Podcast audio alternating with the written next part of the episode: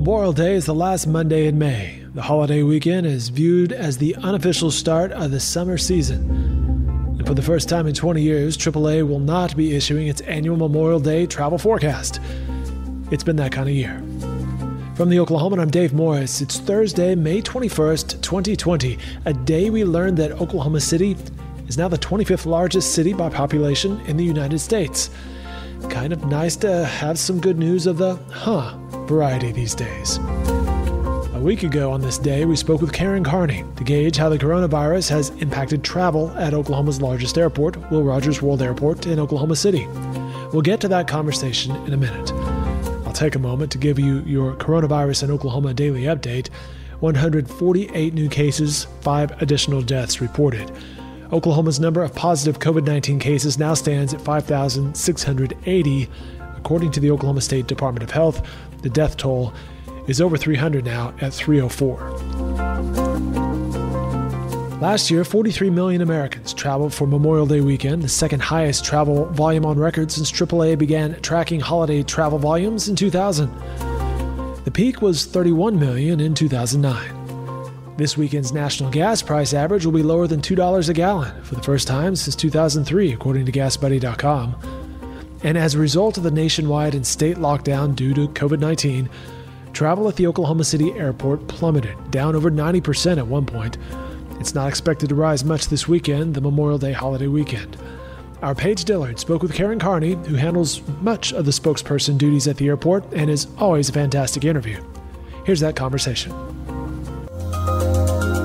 Well, certainly we, we have seen an unprecedented drop in uh, passenger traffic. Our April numbers just came out, kind of um, validated what we had been tracking, um, and we were down 93% over uh, last April in 2019.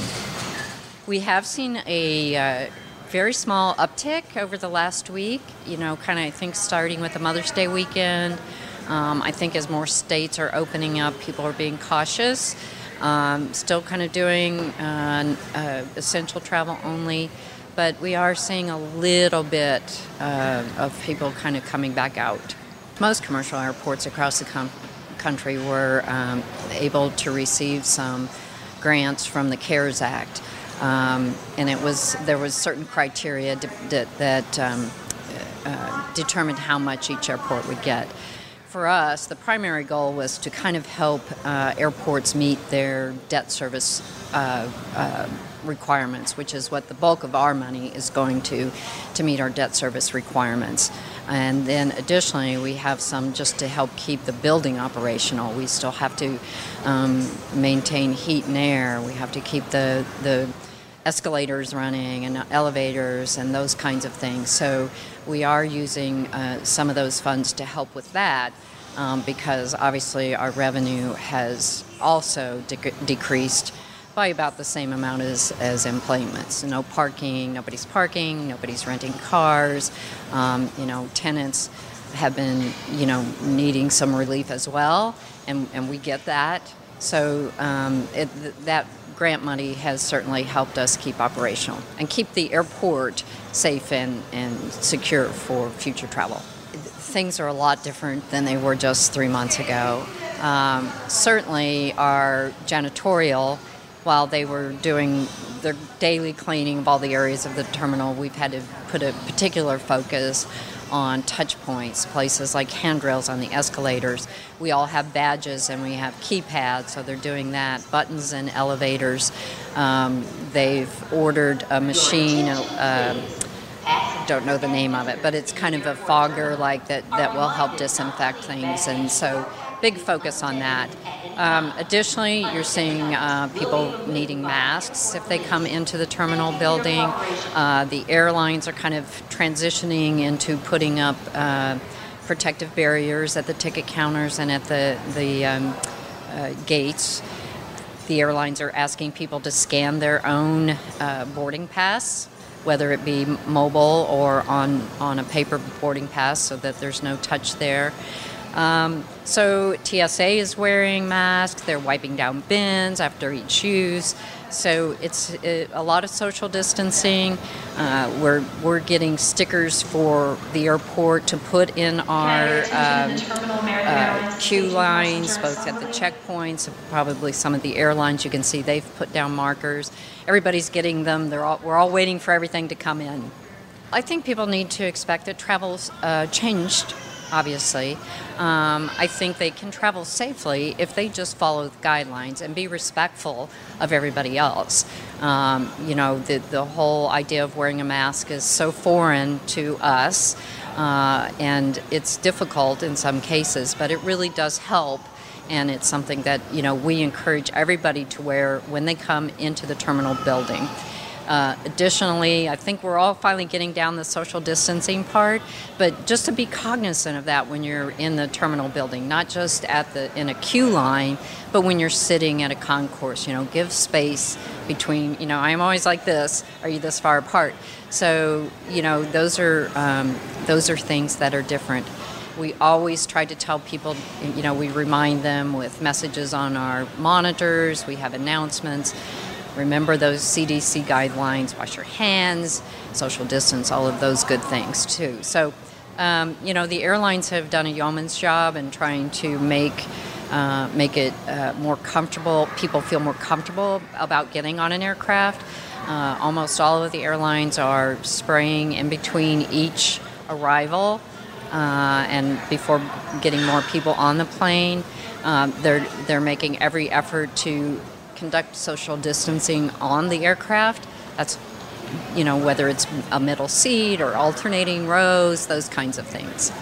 There's obviously a lot of uh, speculation, uh, both here at Will Rogers, nationally, of how long it will take to get back. And, you know, most of us are saying at least two years before we kind of see it get back to real normal.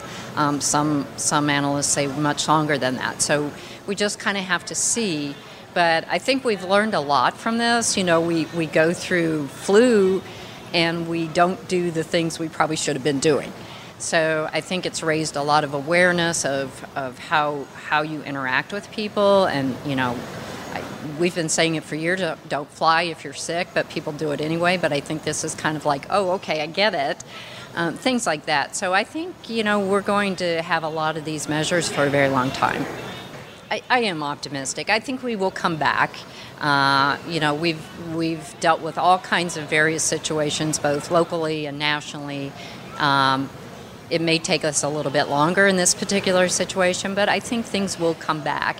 And Oklahoma City itself had such a good momentum going. I don't think that goes away. Uh, I think that will resurge, which will in turn help um, uh, business at the airport and help it grow back. So I think I think it's positive. I think we'll get there. It's just uh, that road there.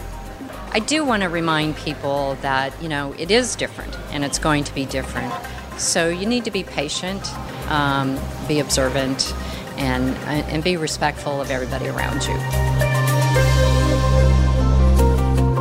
You should know that the TSA issued new travel rules today. As procedure changes begin to roll out in the coming weeks, travelers should expect to keep possession of their boarding passes. Instead of handing their boarding pass to a TSA officer at the travel document podium, travelers will now place their boarding pass, paper or electronic, on the boarding pass reader themselves.